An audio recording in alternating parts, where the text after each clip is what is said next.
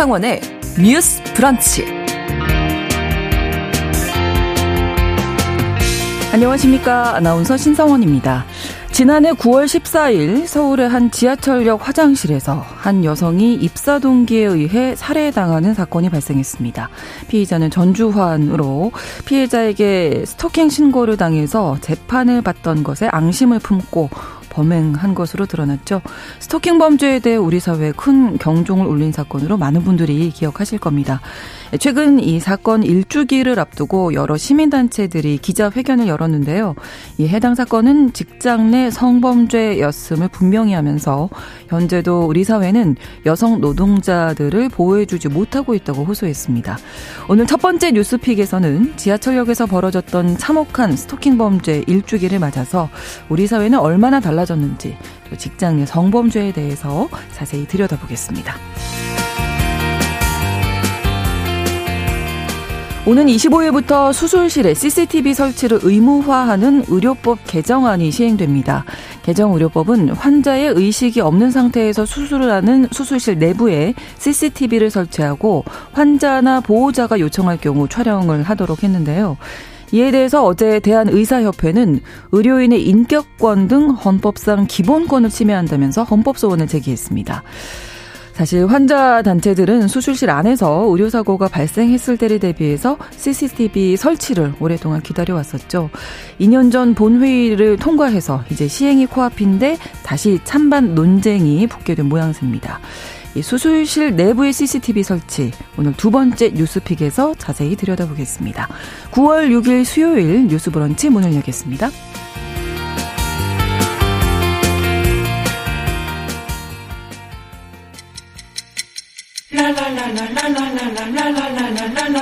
듣고 공감하고 진단합니다. 우리 사회를 바라보는 새로운 시선.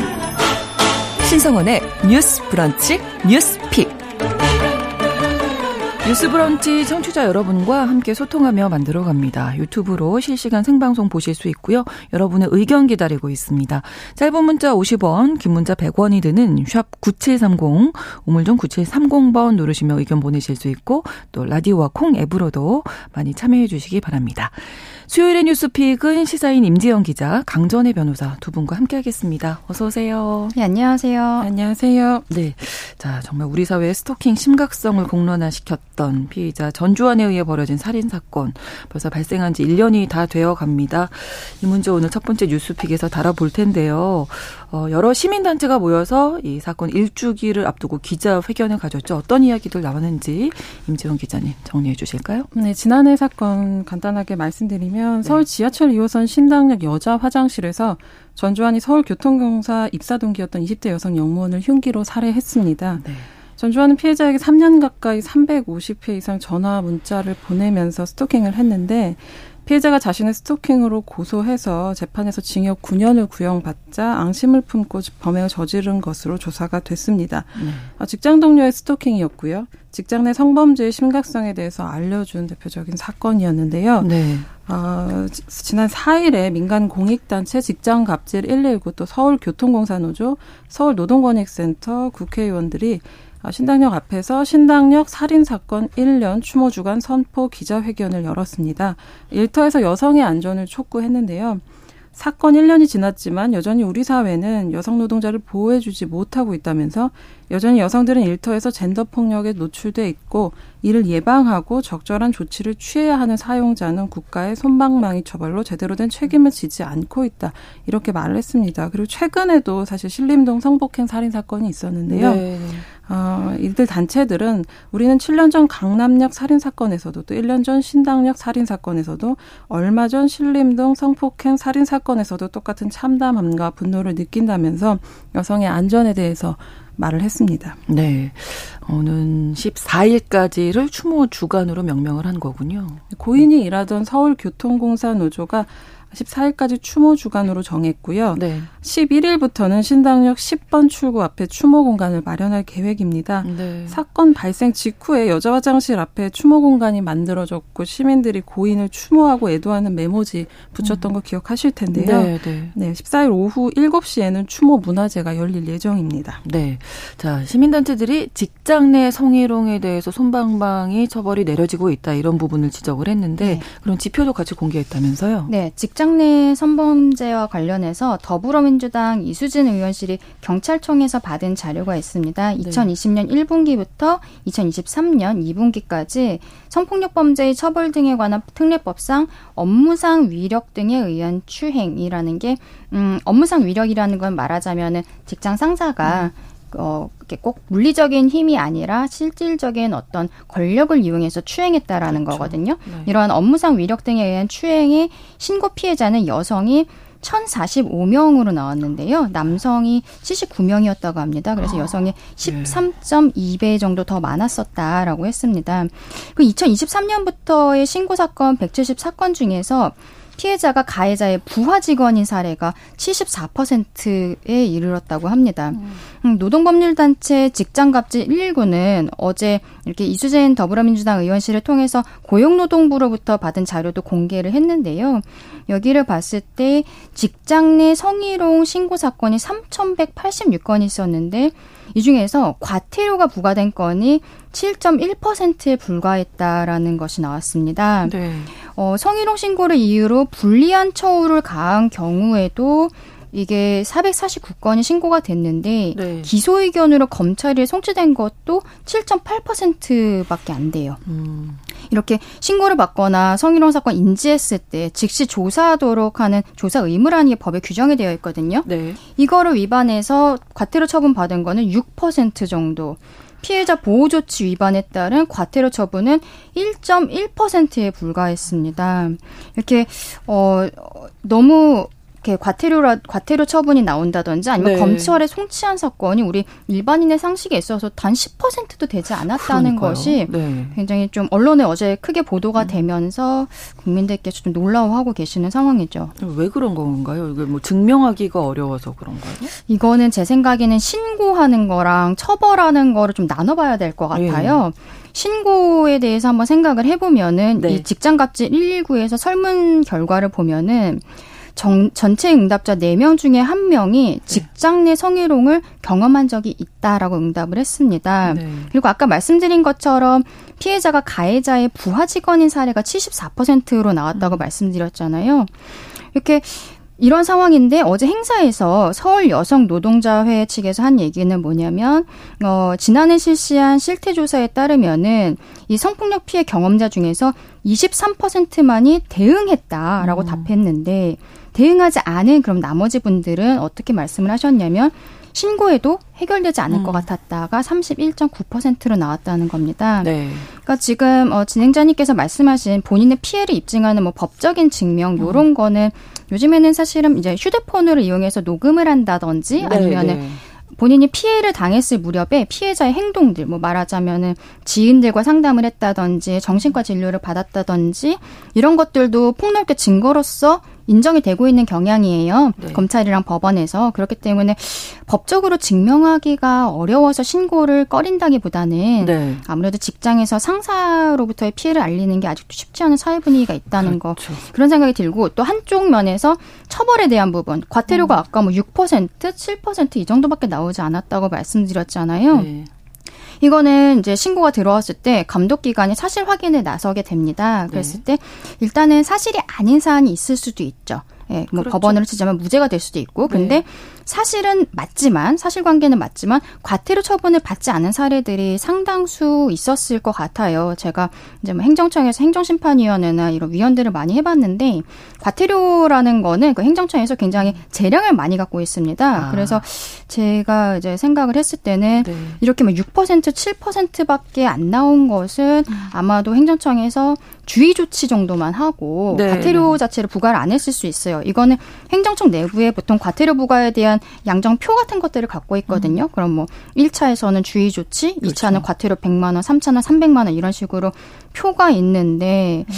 이런 부분에 대해서 좀 더 확인을 해보면은 네. 문제 제기할 수 있는 부분들이 있지 않을까라고 생각이 듭니다. 일단 기본적으로 이런 부분에 있어서 좀 사회적인 분위기가 아직도 법적인 처벌까지 가는 것이 좀 많이 음, 이렇게 어 되지는 않은 네, 상황이다. 네, 그래서 네. 신고랑 처벌 이쪽 두 두 군데가 다 좀 문제가 있는 상황이라고 음. 봐야 될 것 같습니다. 사실 많이 참고 참고 참으셨다가 정말 네. 용기 내서 신고를 하셨을 텐데 그래봤자 달라지는 것이 없을 것이다 하니까 네. 주저하게 되시는 네. 거겠죠. 음. 또 다른 설문조사도 있었는데요. 직장 내 성범죄를 경험한 직장인들에 대한 조사가 있었다고요. 아까 변호사님이 아, 살짝 언급을 해주시긴 아, 했는데 좀 구체적으로 말씀드리면 이번 조사 보면은 그 여성 노동자들이 일터는 물론이고 일터를 떠난 일상 그 양쪽에서 젠더 폭력에 노출돼 있다는 걸 보여주는 조사가 있는데요. 네. 직장갑질 119 아름다운 재단이 여론조사 전문기관 엠브레인 퍼블릭에 의뢰해서 지난달 2일부터 10일 직장인 1000명 대상으로 진행한 설문조사 결과입니다. 네. 여성 직장인 3명 중 1명은 직장 내 성희롱을 경험했고요. 네.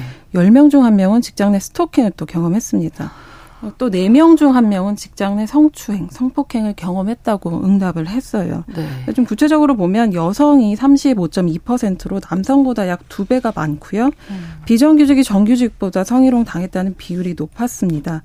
여기서 확인할 수 있는 건 여성이면서 비정규직인 경우에 가장 피해가 컸고 38.4%가 성희롱 피해를 당한 적이 있다고 답한 겁니다. 어, 소개해 주신 대로 직장에 위계가 있는 조직이잖아요. 가해자는 그렇죠. 상급자가 음. 거의 절반 정도로 가장 많았고요. 네. 대표 임원 임원, 경영진 같은 사용자가 21.5%로 뒤를 이었습니다. 스토킹 역시 여성이 남성보다 또 비정규직이 정규직보다 많이 많았는데요. 비정규직 여성의 스토킹 피해 경험이 14.7%로 정규직 남성이 5.0%인데 그거에 비해서 3배 높은 수준이었죠. 네. 스토킹 경험 있는 응답자의 67.5%가 스토킹 당하고도 참거나 모른 척했다 이렇게 답을 했고 회사를 그만뒀다가 30%거든요. 합치면 음. 대부분 그냥 스토킹 피해를 당하면 네. 참거나 그만두거나 이렇게 어, 반응하는 걸로 알 수 있습니다. 예, 그 성희롱, 스토킹, 성추행 경험들이 다들 있으신 건데, 이, 어, 그러면 이제 아침에 일어나서 출근할 때마다 이러고 하는 게 좀 무섭다, 이런 음. 생각이 드시지 않을까. 그리고 이제 어떤 일을 당했을 때 신고를 하거나 이럴 때도 회사를 그만둘 것까지 약간 좀 생각을 하 시고, 네네. 예, 정말 용기 있게 신고를 하신 건데 또 변한 것도 없다. 음. 사면 초과가 아닌가. 네. 예, 이런 생각이 듭니다. 이번에 피의자 이 전주환 스토킹 살인 사건 일주기 추모하기 위해서 모인 분들도 여전히 우리 사회의 여성 노동자들이 일터에서 이런 폭력에 노출될 가능성이 높다. 이 부분에 대한 이야기가 많이 나온 거죠. 네. 아무래도 아까 말씀드린 것처럼 업무상 위력 등에 의한 추행에 있어서 신고 피해자가 여성이 남성의 13배에 음. 달한다고도 말씀드렸잖아요. 아, 그리고 너무 많아요. 네. 예, 피해자가 가해자의 부하 직원인 사례도 74%에 달했다 이런 것이 있는데 어저께 이 행사에서 네. 음 결과적으로 어제 행사가 일터에서의 여성 안전을 촉 촉구하는 것이 목적이었던 행사였던 겁니다. 네. 직장갑질 119 측에서는 신당역 사건에 대해서 이야기를 한 부분이 있는데요. 이 사건이 지금 1년이 됐는데 아직까지도 서울교통공사 직원들의 근무 환경이 크게 변화된 것이 없다라고 해요. 그리고 고용노동부 소관임에도 이 사건이 고용노동부가 신당역에 관한 입장을 제대로 밝힌 것도 찾아볼 수 없다라는 부분도 지적을 했었고요. 네.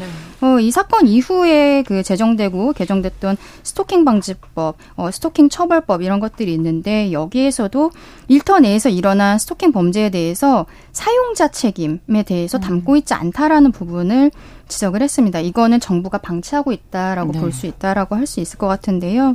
그러면서 사용자가 어 일터의 여성을 보호할 수 있는 장치를 마련하도록 촉구를 했습니다. 결과적으로 아직도 법적인 부분에서도 좀 미비한 부분이 있다라고 음. 봐야 될 것 같아요. 네. 그 아까도 말씀해 주셨는데 그 스토킹 범죄 가해자가 구속되는 비율이 일반 범죄보다도 낮아요. 네, 스토킹 범죄 가해자가 구속되는 비율이 어, 일반 범죄보다 낮은 데다가 네. 거기에 더해서 기소되더라도 징역형을 받지 않고 풀려나는 비율도 높은 음. 것으로 나타났는데요. 네.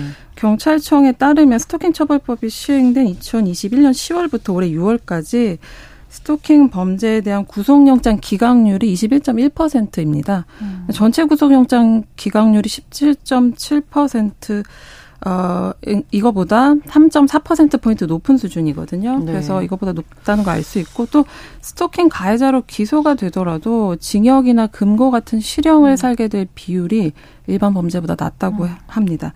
아, 대법원이 기본소득당 용해인 의원에게 제출한 자료에 따르면요. 스토킹 처벌법 시행 이후에 스토킹 범죄 피고인이 1심 재판에서 징역이나 금고 선고받은 비율이 전체 범죄의 3분의 2 수준에 그쳤다고 합니다. 이렇게 스토킹 가해자로 적발이 되더라도 격리되지 않거나 처벌이 약하거나 이런 경우에 피해자에게 다시 범행을 저지르는 일도 사실은 음. 자주 생기고 있죠. 네. 그리고 최근에는 또 이균용 대법원장 후보자가 아, 재직 시절에 스토킹 살인 사건 관련 국가배상금 소송에서 어, 112 신고에 여자가 살려달라고 소리쳤다는 내용이 있었다는 사정만으로 어, 경찰이 아니란 대응을 눈 감아 주었다. 그러니까 음. 남자가 여자를 폭행했다는 것일 뿐이다. 이렇게 말을 해서 좀 논란이 됐는데요. 보면은 그 서울중앙지법에 그이 후보자가 근무하던 2007년 7월에 스토킹 살인 피해자 유족들이 그 경찰 조치가 미흡했다면서 국가배상금 청구 소송을 했거든요. 근데 그때 당시에 지금의 이균용 대법원장 후보자가 경찰들은 잘못이 없다 이렇게 판단을 했는데 그 이유로 네. 말씀드린 것처럼 어, 그 내용 중에 어, 여자가 살려달라고 소리쳤다. 이 내용이 있었다는 게 남자가 여자를 폭행했다는 것일 뿐, 그, 아니란 대응 자체에 문제가 없었다는 취지였던 내용들을 이야기를 해서 비판을 음. 받기도 했습니다. 그래서 저희가 스토킹 범죄에 대한 이야기도 여러 번 나누면서 뭐 실제 지금 벌어지고 있는 사건들을 봐도 이 스토킹이라는 음. 게 여기서 끝나는 게 아니라 강력 범죄, 흉악 범죄로 이어지고 끝이 나잖아요. 많이들 너무 안타까운 되고 네. 거죠. 왜 이렇게 양형이 낮은 건지. 네, 그렇기 때문에 스토킹 범죄에 대해서 초반에 이제 처벌 수위가 너무 낮은 것이 아니냐라는 네, 네. 이야기가 계속 나오고 있는 거거든요. 네. 일단 법이 만들어진 지 얼마 되지 않았던 음. 부분도 있고요. 근데 네. 그만큼 법이 만들어졌다는 거는 우리 사회가 스토킹에 대한 경각심이 올라가고 있다라고 좀 긍정적으로 볼 수도 있을 것 같습니다. 그렇죠. 근데 이제 양형에 대한 문제는 어 대법원 산하의 양형위원회라는 게 있어요. 우리 청취자분들도 포털에 양형위원회 이렇게 검색하시면 바로 확인할 수 있는데 그게 죄명 따라서 살인, 폭력, 뭐 성폭력 음. 이런 것들이 범죄 종류별로 양형 기준이 공개가 되어 있거든요. 어떤 상황에서는 몇 년에서 몇 년 사이 뭐 이렇게 뭐 피해자에게 지속적으로 괴롭혔을 때는 가중 처벌을 한다든지 이런 것들이 우리 청취자분들도 바로 확인을 하실 수 있습니다. 네. 그런데 이 양형위원회에서 지난 6월에 발표한 내용이 있어요. 스토킹이라든지 마약 범죄 이런 데에 대한 양형 기준을 손보기로 했다. 그러면서 내년 4월까지 양형 기준을 새로 설정할 예정이라고 했습니다. 이 스토킹 범죄 처벌법 같은 경우에는 2021년 10월에 시행이 됐기 때문에 이제 한 2년 조금 안 된 상황이거든요. 그렇기 네. 때문에 양형 사례가 이제 축적되고 있는 음. 시작되는 단계예요. 그래서 요것들을 보고서는 양형 기준을 새로 설정하기로 한 것입니다. 그래서 성범죄에 대해서는 뭐 공중 밀집 장소 추행이라든지 업무상 위력에 의한 추행, 피감독자 간음 이런 양형 기준을 설정할 방침이라는 것을 밝혔기 때문에 좀 지켜봐야 될 것 같고 네. 워낙 사실 지금 국민적 관심사이시잖아요. 그렇죠. 네. 네, 양형이 낮은 부분에 대한 비판이 많아서 아마 양형위원회에서 충분히 고려할 것이라는 음. 생각이 듭니다. 7098번으로도 지금 그렇게 남겨주셨거든요. 스토킹 범죄 처벌이 너무 약하다고 네. 봅니다. 신고를 해도 변하는 것도 없고 하니까 우리 여성들이 정말 약자가 아닌가 이런 생각 든다고 하셨거든요. 아마 많은 분들이 공감하실 것 같고요. 네. 예. 제, 네네. 네. 말씀하세요. 아, 예. 네. 말씀하시죠. 제 기억으로 제가 KBS가 몇 년 전에 네. 1심 그 선고가 끝난 380여 건 그 살인 또 살인미수 사건을 그, 그 조사한 적이 있었거든요. 음, 네. 그때 당시에 여성 피해자 살인 사건 피해자의 30%가 살해 전에 스토킹에 시달렸다 이런 음. 사실이 보도가 됐어요. 그러니까 네. 주, 주, 살인을 하기 전에 그 행적을 추적해야 되잖아요. 보니까 그때 당시에 그 피해, 예, 미행하는 시기가 바로 스토킹인데 사실 어뭐 강서구 전처 살인 사건 같은 것도 있는데 그 전처를 살인한 사건인데 새벽에 이제 가해자가 피해자를 살인한 사건이거든요. 근데 그, 음. 그 새벽에 어떻게 나오는 줄 알고 있었느냐 하면은 그 전에 스토킹을 했던 그렇죠. 그런 이력이 있던 예. 거죠. 그러니까 그거를 스토킹을 범죄화할 수 있으면 사실 목숨을 잃는 것까지는 이어지지 않는 거죠. 그래서 네. 스토킹 범죄를 얼마나 중요하게 취급해야 하는지 드러내는 대목이기도 음.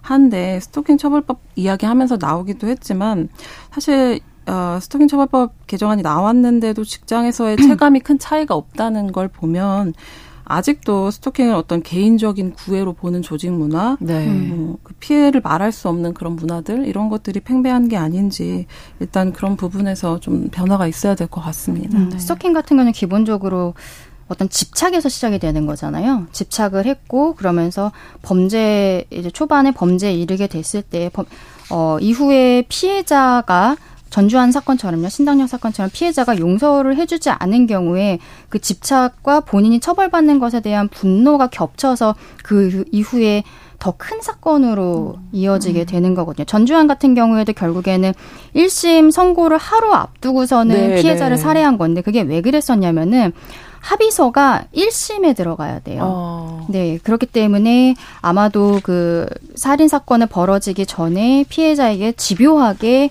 아마 합의를 요구를 했었을 음. 겁니다. 근데 그게 어, 거절이 되니까 예, 네. 거기에서 결국에는 이제 살인 사건까지 이르게 됐기 때문에 전문가들은 스토커 스토킹 범죄가 초반에 좀 처벌이 강화돼야 된다는 부분이 그런 네. 집착 그리고 더 강한 범죄로 나갈 가능성이 높기 때문인 부분을 지적을 하고 있어요. 네. 백정민 님도 피해 자가 죽어야 피해자 이미 입증되는 사회인 것 같습니다. 법무부가 성인지 감수성이 너무 낮은 것 같다고 이런 말씀 남겨주셨는데 임지영 기자님. 네. 네, 직장 내 폭력이라는 점에서 보면 그 아까 말씀하신 것처럼 음, 개정안이나 뭐 관련 음. 법들 보면 사용자의 책임에 대해서 강화해야 한다는 음. 주장들이 있잖아요. 네. 근데 이번에도 사실 그 신당역 살인 사건의 경우 민주노총에서도 그런 얘기 하거든요. 동료 간 젠더 기반 괴롭힘에 대한 회사의 적극적인 보호를 의무화해야 한다. 그래서 스토킹 범죄 회사가 대응에 나서야 한다라고 했는데 이게 초반에 어떤 기미가 벌어지고 알려지고 했을 때 음. 회사가 얼마나 적극적으로 조치를 취하느냐에 따라서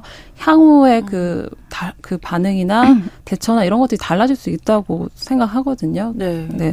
그 사건의 정도가 좀 더 강화되지 않도록 네, 네. 네, 직장에서 어떤 사용자들의 인식이 필요할 것 같아요. 네.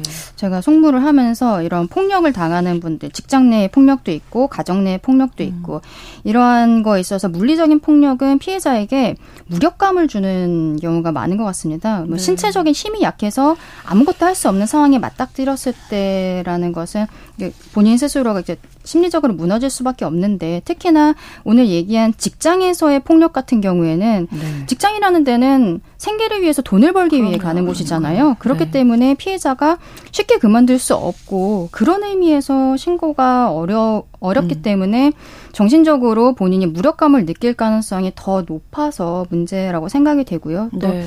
아까 임지영 기자님 잠깐 말씀 주셨지만 사회적으로 아직도 피해자다움이랄까요? 음. 이런 거를 좀 강요하는 분위기가 있어요. 네. 일이 있었는데 아무 일 없는 것처럼 직장에 계속 출근하는 게 이게 피해자를 피해에 대해서 음. 용서한다라는 뜻은 아니거든요. 그렇죠. 그럴 수밖에 네. 없으니까. 네네 네. 그런 네. 게 있어서 네. 결과적으로는 이렇게 시민단체 언론이 이런 주제를 계속적으로 좀 공론화하고 우리 국민들께서 관심을 갖고 계시면은 조금씩은 좋아지지 않을까 이렇게 법이 만들어지고 또 개정이 되고 반의사불벌죄 부분이 또 폐지가 됐잖아요. 그래서 네. 피해자의 합의와 상관없이 이게 처벌로 가는 것으로 또 최근에 이제 변경이 되고 이런 것들이 있어서 네. 조금씩 앞으로 나아가지 않을까 생각을 합니다. 네. 피해자 다움에 대해서 한마디 더 드리고 싶은 네, 건 네.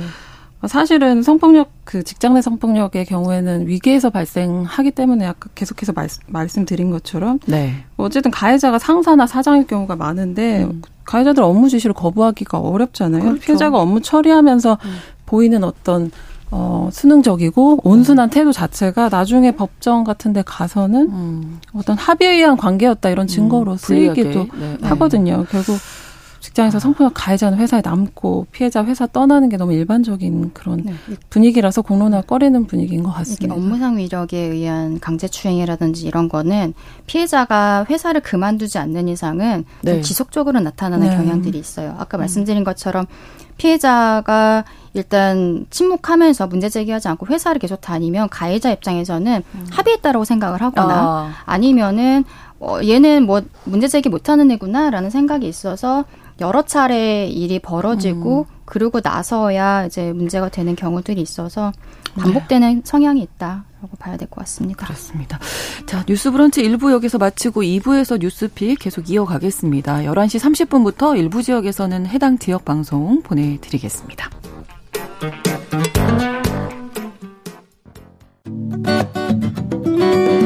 여러분은 지금 KBS 1라디오 신성원의 뉴스 브런치를 함께하고 계십니다. 주제를 바꿔서 두 번째 뉴스픽입니다. 오는 25일부터 병원 수술실에 CCTV 설치를 의무화하는 의료법 개정안이 시행되는데요. 개정안 시행을 코앞에 두고 의료계가 수술실 CCTV 의무화는 의료인의 인격권을 침해하는 것이라며 헌법재판소에 헌법 소원을 제기했습니다. 먼저 강전혜 변호사님께서 개정 네. 의료법 어떤 내용 담고 있는지 좀 정리해 주실까요? 네, 일단 이 법이 시행이 되면은 의료기관의 수술실 내부에 CCTV 설치가 의무화되는 거거든요. 네. 결국에는 수술하는 모든 병원이라고 보면 될 것 같습니다. 이렇게 수술실 CCTV 의무화가 왜 들어왔느냐, 왜 얘기가 나왔느냐, 의료소가가 났을 때 증명 책임을 명확하게 하기 위한 것, 그리고 대리 수술 같은 부분의 불법 행위를 감시하고 또 안전하게 수술 받은 환자의 권리 이런 걸 이유로 해서 2년 전이에요. 2021년 8월 31일에 국회에서 본회의를 통과를 했고 네. 그해 9월에 공포가 됐는데 2년의 유예 기간을 거쳐서 이번 달 9월 25일부터 시행을 하게 되는 겁니다. 네.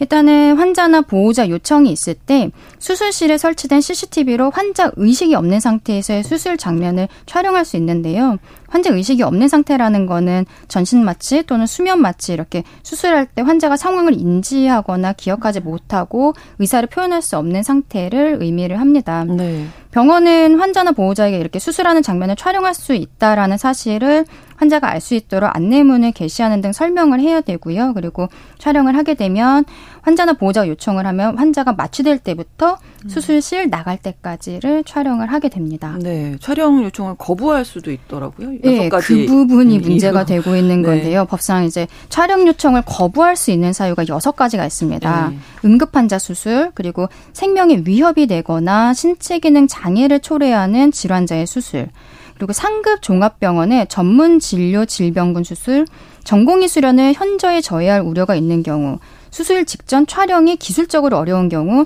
천재지변 등 불가항력적인 사유로 촬영이 불가능한 경우 요런 여섯 가지 음. 경우에는 촬영 요청을 병원에서 거부를 할 수가 있어요. 네. 근데 이러한 정당한 이유 없이 거부하면은 500만 원 이하의 벌금이 음. 병원에 부과될 수 있습니다. 네. 근데 문제는 말씀드린 여섯 가지 사유가 각각 기준들이 좀 해석이 모호하고 범위가 넓어서 네. 의료기관이 자의적으로 영상 촬영을 거부할 수 있다라는 음. 의견도 있기는 하거든요. 그리고 또 문제가 되는 거는 촬영이 되었다라고 해도 이 촬영된 영상을 수사기관에서 뭐 요청하는 사안 외에는 환자가 영상을 제공받거나 열람하려면 수술실에 의사 한 명이 들어가는 게 아니잖아요. 그렇죠. 간호사라든지 여러 네네. 명이 네. 들어가는데 음. 수술에 참여한 의료진 이렇게 영상에 찍힌 모든 사람의 동의를 받아야 됩니다. 어. 이게 한 명이라도 동의를 하지 않으면은 환자 입장에서는 볼 수가 없는 거예요. 어, 네. 그리고 병원은 물론 동의하지 않은 이유는 열람 요청자에게 알려야 되는 부분은 있습니다. 음. 보건복지부는 이 영상을 병원에서 30일 이상 보관하라고만 규정하고 또 구체적인 보관 기준은 병원이 정하라고 했는데 네. 병원들이 지금 그게 아직 준비가 좀 덜 되어 있는 부분이 있고요. 네. 그래서 이렇게 CCTV 설치 또는 촬영 의무를 위반한 의료기관은 500만 원 이하의 벌금을 내야 될 수 있고요. 그리고 음.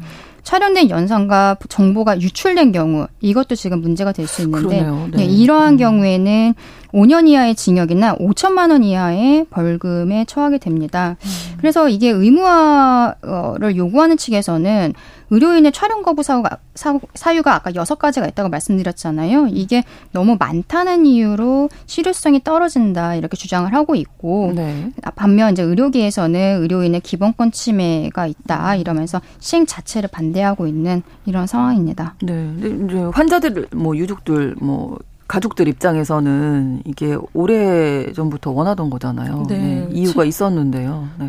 7년 전 사건 기억하실지 모르겠어요. 그 네. 권대희 씨인데 네. 안면 윤곽 수술을 받던 중에 과다출혈로 사망을 하셨습니다. 네. 25살이었고 당시 수술실에 설치된 CCTV를 통해서 사고 전모가 드러났는데요.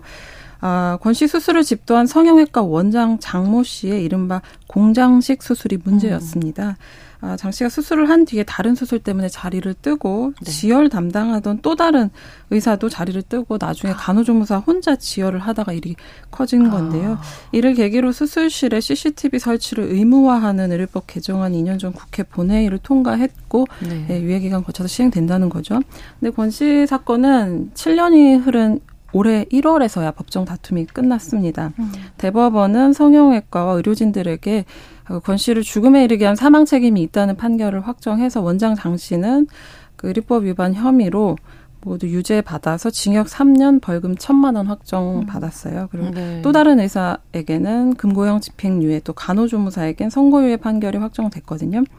실제 의료사고나 분쟁이 났을 때 네. 환자나 유족들이 그 책임 을 밝히기가 너무 어렵잖아요. 그렇죠. 인과관계를 네, 밝히는 네. 게 네. 전문적인 지식이 있어야 되는데 기본적으로 수술실에서 어떤 일이 일어났는지 알 수가 알 수도 없고, 없고. 그러니까 그렇죠. 누군가의 내부 고발이 아닌 이상은 네. 그걸 확보하기가 어렵죠. 그러면서 CCTV가 절실한 부분이 있었습니다. 안기종 환자단체 연합회 대표는 그동안 수술실이 안전하지 않고 인권이 보호되지 않다 보니 CCTV 말고는 다른 적절한 대안이 없는 상황이라 법이 만들어진 것이라면서 이 법안에 대한 설명을 하면서 좀 아, 쉬워했습니다 네, 어제 의료계에서 헌법 소원을 낸 거잖아요. 네. 대한인사협회와 대한병원협회에서는 이번에 네. 개정된 내용이 의료인의 기본권을 침해한다라고 하면서 헌법 소원을 제기를 한 건데요.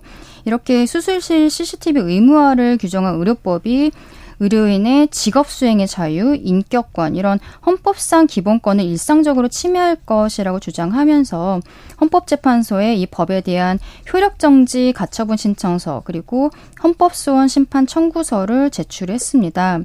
의협에서는 어제 이거를 제출을 하면서 또 입장문도 제시를 했는데요. 이 법이 시행이 된다면 의사를 잠재적 범죄자로 취급함으로써 의사와 환자의 신뢰관계가 심각하게 훼손될 것이라고 주장을 했습니다. 네. 상시 감시 상태에 놓인 의료진에게 집중력 저하와 과도한 긴장을 유발해서 수술 환경이 악화하고 의료진이 방어 진료를 하게 될 것이라고 또 밝혔는데요. 이렇게 수술실 CCTV 의무 설치는 의료인들뿐만 아니라 수술을 받는 환자의 기본권을 침해하고 우리나라 필수 의료 체계와 보건 의료를 붕괴시키며 궁극적으로는 국민의 건강권까지 위협할 것이라고 의협 쪽에서는 지금 주장을 하고 있는 상황입니다. 네. 지금 이제 9월 25일로 예정이 돼 있으니 한 20일 정도 남은 상황에서 헌법 소원이 네. 제기가 됐는데 이러면 이게 기간이 좀 언제 금방 나오나요? 아까 음, 두 개를 했다고 말씀드렸는데 네. 이게 시행이 당장 이번 달 25일이기 때문에 네. 요 시행을 막아달라라는 가처분 아, 신청하고 그리고 네. 이법 자체가 의료인의 기본권을 침해한다라고 하면서 헌법 소원 이렇게 두 가지를 어, 어저께 소장을 음. 제, 출을 했었던 거예요. 예. 그러면 가처분 같은 경우에는 25일 전에 결과가 나올 겁니다. 음. 네, 하지만 이게 과연 가처분이라는 거는 본안 판단 그러니까 이게 정말로 의료인의 기본권 을 침해하는 법인가라는 판단이 나올 때까지 잠정적으로 가라는 거 이제 잠깐 가, 해놓는 거잖아요. 네네네. 네, 네. 그때까지만 효력을 정지시키는 건데 그렇죠. 보통 헌법 소원 같은 경우에는 이게 한두 달이 아니라 예, 몇년 정도에 네. 거쳐서 할 가능성이 높기 때문에 네. 어 일단은 어, 가처분 자체는 이번 달에 나오겠지만 헌법 소원은 언제 나올지는 그렇군요. 전혀 예상하기도 어려운 상황입니다. 음. 일단 이 개정안에 대해서 환자 단체 측에서도 내용이 아쉽다 이런 입장이 있다면서요. 네, 환자 단체도 아까 말씀해주신 그 촬영 거부할 수 있는 음. 기준 있잖아요. 예. 여섯 예. 가지 그게 좀 모호하다고 음. 주장하고 있어요. 안기종 환자단체연합회 대표는 언론에 사실 그 법에 대해서 환자들이 훨씬 더 불만이 많다 이렇게 음. 얘기를 하면서 촬영 거부할 수 있는 예외 상황도 넓고 또 당사자가 활용하는 것도 어렵게 돼 있고 또 영상 보관 기간이 30일도 장례 치르고 나오면 너무 짧은 기간이거든요. 그렇죠. 문제가 많다고 그렇게 얘기하고 있고요. 또 개정안이 사실 마련될 당시에도 촬영을 전신 마취에 국한해서 논란이 됐거든요. 국소 마취의 음. 경우도 사실 의식은 있지만 엎드려 있거나 음, 뭔가에 그렇죠. 가려져 있거나 이래서 비의료진의 대리, 대리 수술을 알아챌 수 있는 방법이 없기 때문에 그때 당시에 좀 논란이 됐습니다. 그리고 촬영 거부 시에 벌금이 많아야 500만 원에 불과하고 말씀하신 것처럼 의료진 모두가 동의해야 열람 가능한 것도 실효성 떨어뜨린다는 지적입니다. 그럼에도 불구하고 환자 단체는 어쨌든 법이 시행된 후에 같이 개선해 가야 할 문제이지 음. 사회적 합의 통해서 어렵게 국회 통과하고 시행 준비까지 음. 한 상태에서 그렇죠. 시행을 앞두고 헌법소원을 제기한 건 유감스럽다 이런 음. 입장입니다. 네. 4222번으로 환자나 의료인 모두가 믿을 수 있는 사회가 됐으면 합니다. 이렇게 남겨주셨는데요. 말씀하신 대로 본회의 통과됐고 2년간 유예 네. 기간을 줬고 이제 얼마 안 있었는데 음. 또 다시 논쟁이 된다는 게 좀 아쉬운 상황이긴 지금 합니다. 알려진 것은 또 심지어 네. 보건복지부 네. 쪽에서 네. 구체적인 지금 지침이 없는 것 같더라고요. 아. 그래서 그 부분도 지금 문제가 되고 있습니다. 그러네요. 법 시행이 20일 정도밖에 남지 네. 않았는데 전혀 준비가 안돼 네, 이 CCTV 거죠, 촬영에 대해서는 구체적인 지침이 별달리 없는 상황이고 음. 그럼 보건복지부는 네 지금 음. 어, 수술을 하는 병원 자체도 뭐 파악하고 있다라고 하고 있는 상황이어서 이러한 네. 정부 당국의 어, 태도도 의료 의료계와 환자 간의 불신을 음. 부채질하는 또 하나의 불씨가 될 수 있다 이런 지적도 있는 상황입니다. 네, 상황 좀 더 지켜봐야 되겠습니다. 네. 수요일의 뉴스픽 시사인 임지영 기자, 강전혜 변호사 두 분과 함께했습니다. 고맙습니다. 네, 감사합니다. 감사합니다. 신성원의 뉴스 브런치는 여러분과 함께합니다. 짧은 문자 50원, 긴 문자 100원이들은 9730. 무료인 콩앱과 일라디오 유튜브를 통해 참여해 주세요.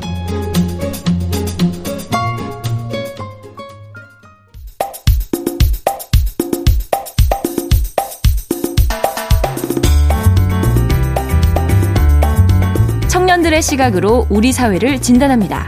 뉴스 브런치 MG 데스크.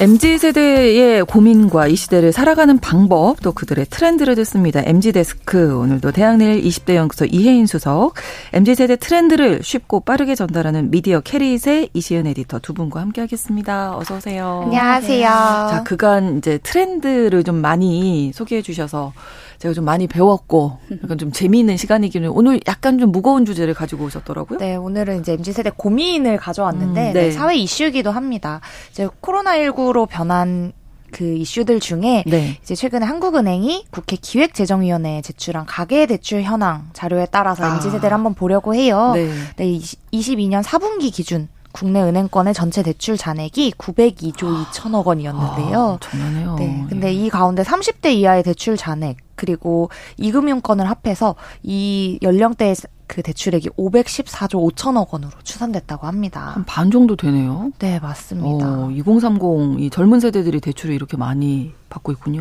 네, 정확히 보셨고요. 사실 더 놀라운 점은 그 전년도에 비해서 27.4%나 급증한 규모이기 아, 때문입니다. 네. 같은 기간 타 연령의 대출 증가율보다 높은 수치를 기록했는데 네. 오늘은 그래서 2030 세대의 대출이 왜 이렇게 급증하게 되었는지 네, 네. 그 원인과 현상에 대해서 음. 같이 이야기해 보면 좋을 것 같습니다. 네, 이게 어떤 특정한 개인이 겪는 게 아니라 2030 세대 전반에 걸쳐서 예, 나타나는 현상이라는 거죠. 어, 네, 물론 모든 세대가 그렇다는 건 아니지만 네. 앞서 네. 이야기한 대로 이제 증가율이 심상치 않다는 음. 게 오늘 이 이슈를 가져오게 된 이유이고요. 네. 어, 특히 단기 대출 서비스를 이용하는 20대가 많이 늘었다고 합니다. 아. 네, 우리가 자주 쓰는 이제 메신저 앱 뱅크를 통해서 이제 네. 비상금 대출이라고 해서 네. 최대 한도 300만 원 내로 이제 소액 마이너스 대출을 해주는 서비스가 있어요. 근데 이게 이제 현금이 마땅히 없는데 뭐 네. 경조사비를 갑자기 내야 음. 한다거나 아니면 뭐월 급 나름 좀 멀었는데 갑자기 목돈이 필요할 때좀 음. 쉽게 대출을 받을 수 있, 는 건데요. 이제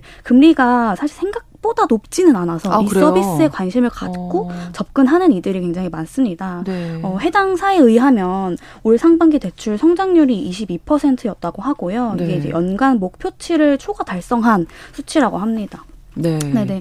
뭐 물론 누군가에게는 꼭 필요한 서비스일 텐데 단기 대출 서비스인 네. 만큼 이제 보다 좀 건전한 사용을 권하는 목소리도 굉장히 큰데요. 단기 대출 서비스를 이용하는 이제 20대의 후기를 살펴보면 네. 정말 생활비가 부족해서 음. 혹은 뭐 학자금 대출 받은 걸 다 갚고 나니까 이제 목돈이 정말 부족해서 음. 네, 사용할 돈이 정말 부족하다라는 경우도 있지만 대출로 대출을 막은 네 맞습니다. 네. 그래서 뭐 용돈이 부족해서 혹은 신용카드 한도를 다 아. 써서 아. 등의 이유로 사용하는 이들도 이들도 꽤 있더라고요. 네. 그래서 물론 개인적인 소비 성향이겠지만 음. 이런 습관이 계속되고 또 제 날짜에 갚지 못하면 사실 사실 추후에 이제 신용 등급에도 그렇죠. 네, 영향을 미칠 뿐더러 이제 제2, 3 금융권까지 손해 되게 된다는 거예요. 음. 이렇게 되면 뭐 대출이 좀 습관화가 될 수 있다라는 그러니까. 우려의 목소리도 있습니다. 사회생활 시작하면서 대출은 없는 게 음, 좋을 네. 텐데 이게 너무 안타깝고 꼭 금융권만 이용하는 거 아니라고요. 네, 실제로 이런 대출 서비스가 아니라 전당포를 이용하는 2030 세대가 늘었다는 보도도 있었습니다. 네, 전당포 하면 좀 이제 생활에서 많이 보시기 어려운 네, 개념이라고 전당포 아직도 있군요. 네, 네, 생각하실 텐데 네, 주로 소형 IT 제품 종류들을 맡기고 아, 돈을 빌린다고 해요. 그래서 네. 태블릿 PC를 최근에 이제 노트만큼이나 많이 쓴다라고 보고 있는데 음. 이런 태블릿 PC의 제조사나 기종, 뭐 출시 연도에 따라 40만 원, 80만 원 뭐 이런 식으로 단가가 이미 매겨져 있다고 하고요. 아. 그래서 급한 돈이 필요할 때 일단 최대 100만 원까지는 내가 가진 그 생활 소품으로 어. 빌릴 수 있게 되는 거죠. 네. 그래서 이제 SNS에서는 IT 제품을 좀 잘 맡아주고 이 가격을 잘 쳐주는 전당포가 어디냐 이런 것들을 서로 공유하는 음. 글들도 심심치 않게 볼 수 있습니다. 네. 그러니까 커뮤니티를 조금만 찾아보면 알 수 있는 정보라고 하더라고요. 그래서 후기를 보니까 사실 전 좀 놀라웠는데 심지어 자주 쓰는 무선 이어폰들 네, 있죠. 네, 네. 이런 것 들을 맡기고 3만 원 대출했다. 이런 사례들이 속속 올라오더라고요. 3만 원도 대출이 3만 원 엄마한테 잠깐만 좀 빌려달라 이게 낫지 않을까요? 그렇죠.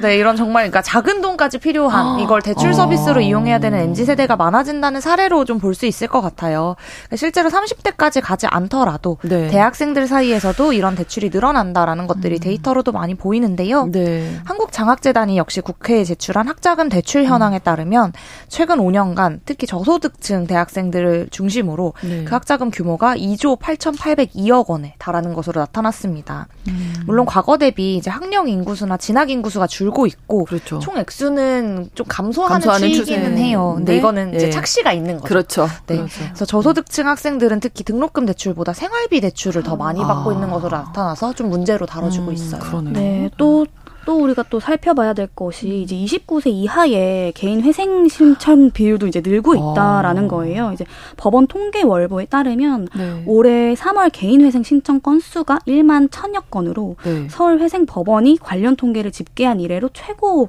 기록이라고 합니다. 아. 그리고 또 놀라운 것은 개인 회생 파산 신청자의 절반 이상이 이제 20, 30대였다라는 거예요. 이를 두고 뭐 고금리, 고물가, 고환율이 계속되면서 비제 얻어기는 MZ 세대가 늘 늘어나고 있다라고 분석하고 있고 특히나 정부에서는 저신용자, 저소득층 등 이제 취약 계층이 아예 회생이 불가능할 수준으로까지는 가지 않기 위해서 선제적인 지원 대책을 또 마련해야 한다는 전문가들의 의견도 나오고 있는 상황입니다. 아, 너무 안타까운데요. 왜 이렇게 mz 세대 사이에서 대출이 늘어나고 있을까요? 뭐 많은 이유가 있겠지만 우선 20, 21년까지만 해도 주식이나 코인 시장이 붐이었잖아요. 아, 그렇죠. 네, 네. 이를 계기로 이제 빚이 늘어난 20, 30대가 이제 늘었다라고 음. 분석해 볼 수 있겠는데요.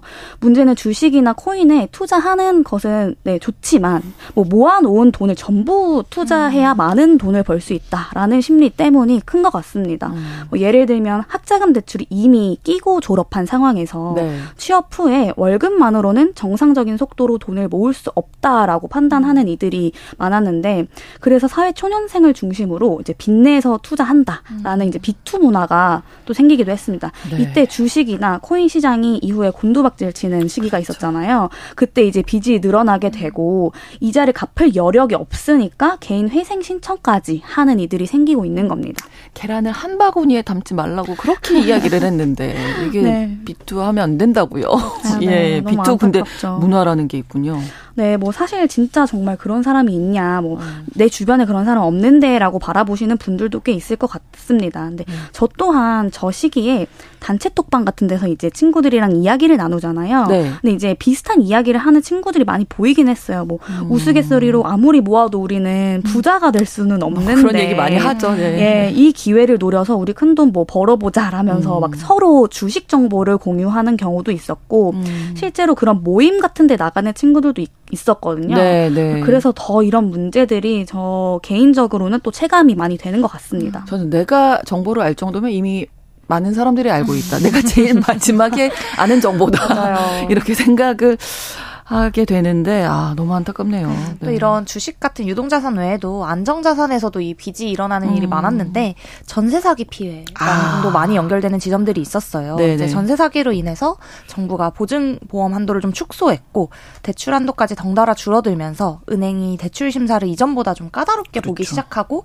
음. 이제 그런 대출을 좀 환수하는 경우가 많아진 거죠. 음. 그래서 이제 뭐 소위 뉴스에서도 깡통 전세다 뭐 이런 얘기 네, 많이 네. 하는데 이런 네. 전세 사기의 역풍을 맞게 되는 경우도 생기고 있습니다. 음. 또 이런 게 문제가 되는 지점들이 이제 전세를 기피하는 이들이 늘어나면서 전월세 에서 이제 월세로 많이 전환하는 음, 집주인들이 그렇죠. 많아졌어요. 맞아요. 그래서 전세값은 반대로 하락해서 전세 음. 보증금은 돌려받기 어렵고 음. 이제 월세는 올라서 이제 월세 상승으로 인한 내가 이제 급여에서 나가는 물가 같은 것들은 매달 너무 많이 네, 빠져나가는 높아지고. 네. 전세 대출의 문턱은 좀 높아져서 주거 비용에 대한 부담이 좀 커진 2030 세대들이 많아졌고 음. 그러다 보니 뭐 개인 신용 대출을 끌어서 여기 이제 주거에다가 좀 투자한다거나 음. 이런 형태가 더 늘어난 것으로도 볼 수 있습니다. 그 저희가 이 전세 사기 문제 많이 다뤘었는데 이때 젊은 층들 1030이 음. 제일 피해가 컸다 이런 뉴스 전해 드렸었거든요. 네, 예. 맞아요. 그래서 쉐어하우스 등의 대체 주거를 찾는 20, 30대도 많이 음. 늘어나고 있습니다. 네. 사실 청년들의 안정적인 거주가 좀 힘들어진 상황으로 보고 있고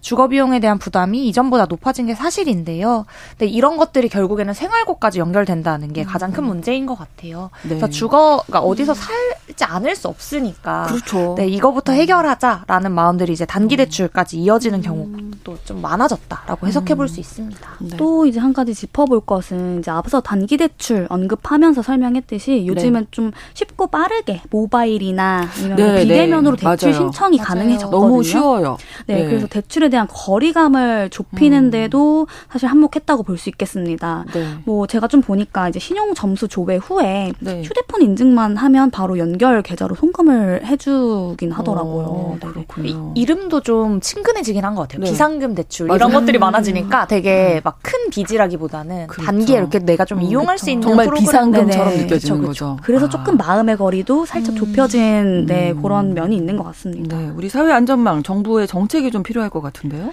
어, 네, 대학에서도 이런 주거 관련 정책을 좀 자생적으로 마련하고자 기숙사 등의 이제 인프라 확충을 고민을 하고 있고 네. 인근 지역 사회 주민들과도 또 협의회를 열기도 하더라고요. 그리고 또한 뭐 모 뱅크 입장에서 이런 거주 문제 해결에 좀 기여할 수 있도록 전세 지킴 보증이나 뭐 등기 변동 알림 같이 좀 더 안정적인 거주를 위해서 좀 노력하겠다라고 음. 밝히기도 했어요. 네. 실제 거주 목적에 맞춰진 전월세 보증금 대출 상품을 출시를 해서 이제 도움을 주겠다는 음. 거예요. 근데 뭐 기존 전월세 보증금 대출 상품은 사실 시장에 존재하기는 하지만 네. 핵심은 사기 피해를 줄이기 위한 설계가 잘 되어 있느냐인 그렇죠. 것 같거든요. 네. 네. 그래서 이제 안전하게 보증금을 지킬 수 있는 방안을 이 서비스에 좀 적용을 해, 해본 거예요. 뭐 음. 이를테면 전세 계약이 종료가 되면 임대인이 임차인에게 전세 보증금을 바로 반환을 음. 해야 되잖아요. 근데 네. 이때 이제 돌려주지 않을 경우에 그 보증금을 책임져주는 이제 반환 보장 제도가 있거든요. 음. 근데 이 보증료를 조금 절감을 해줘서 보다 많은 사람들이 이 서비스를 좀 이용할 수 있도록 돕겠다라는 겁니다. 네. 네. 뿐만 아니라 정부도 이런 청년 세대의 어려움을 들여다보고 뭐 정책 사다리 등을 두어서 이런 것들을 좀 해소하려는 노력을 기울이고 있습니다. 음. 이제 청년, 뭐 신혼부부 등 다양한 2030 세대를 위한 지원 정책을 마련하는 한편 또 정책 수혜자들이 확대될 수 있도록 대상자 관련 자격 허들을 완화하는 음. 것들이 굉장히 많으니 네. 이런 것들을 좀 많이 살펴보시면 좋을 것 같고요. 특히 앞서서 저희가 주거 문제가 결국엔 해결돼야 된다라는 그렇죠. 이야기 많이 했는데 네. 주거지 마련 관련 정책을 좀 대대적으로 보수하고 또 소득이 적을 수 있는 청년 초창기 세대의 목돈, 자산 마련을 위한 다양한 상품을 출시하는 등 이제 진짜 기본 생활을 음. 보장하는 쪽의 형태의 지원들을 네. 다각도로 마련 중입니다. 4081번으로 물가가 많이 올라서 요즘 짠테크가 필요한 시기죠. 그런데 젊은 친구들이 큰 돈 벌어보고자 코인, 주식 같은 미지의 세계를 너무 쉽게 음. 접근하고 있다는 현재 현실이 문제가 아닐까 이렇게 지적을 해주셨는데요. 음. 두분 뭐 청년 세대 대표 하셔서 어, 하실 말씀 있으시면 예, 정부 정책 관련해서. 네, 네, 뭐 저는 일단 무엇보다 그 청년들이 사회에 진출하기 전까지 학자금에 대한 부담이 조금 줄어들 수 있었으면 좋겠다고 예. 생각합니다. 네, 네. 네, 뭐 만약 대학 4년 동안 음. 매년 학자금 대출을 받게 되면 대출 누적액이 약 그렇죠. 2천만 원 정도 가까이 되거든요. 그리고 사회에 나오게 그쵸. 되는 거예요. 빚을 아는 채로. 네, 그리고 또 여기서 더해서 대학원 진학까지 만약에 음. 고려하게 되면 이제 그 빚이 더 많아지게 되는 거예요. 거예요. 네. 그래서 이제 이후에 상환하기까지 이자를 또 계속 내야 되기 때문에 이미 이제 사회에 나올 때부터 이렇게 빚을 진 채로 나오게 되는 이제 안타까운 음. 일들이 많거든요. 근데 그렇죠. 사실 저도 저만 해도 이제 친구들 사이에서 학자금 대출 많이 음. 받았었어요. 네. 이러한 부담을 좀 대학 시기에서부터 조금이라도 줄여주는 제도가 음. 좀더 생기고 네. 개선되어야 할 것이고요. 그리고 살펴보니까 또 올 4월에 학자금 부담 완화법에 대해서 간, 간담회를 열었다고 하더라고요, 정부가. 네. 네. 상환을 시작하기 전까지는 이제 무이자를 좀 적용해 주는 음. 것과 같은 다양한 사례를 음. 또 검토해 보고 있다고 합니다. 학자금 대출의 이제 부담을 좀 줄여주자. 조금 줄여주자. 네, 이런 얘기 해 주셨고. 네, 저는 사실 아까 말씀 주셨는데 통계 중에 기억에 남는 게 빚액수 말고도 한 가지가 더 있었습니다. 네. 그 한국은행이 재정위에 제출한 데이터에 따르면 그러니까 세 곳 이상의 금융회사의 빚을 진 그러니까 다중 채무자로 보이는 2030 세대의 증가폭도 또 역저, 여전히 아, 가장 크다고 하더라고요. 채무자 여러 곳에. 네, 그러니까 아까 말씀하신 대출로 대출을 막는 형태의 예, 예, 친구들이 예. 더 많은 거예요.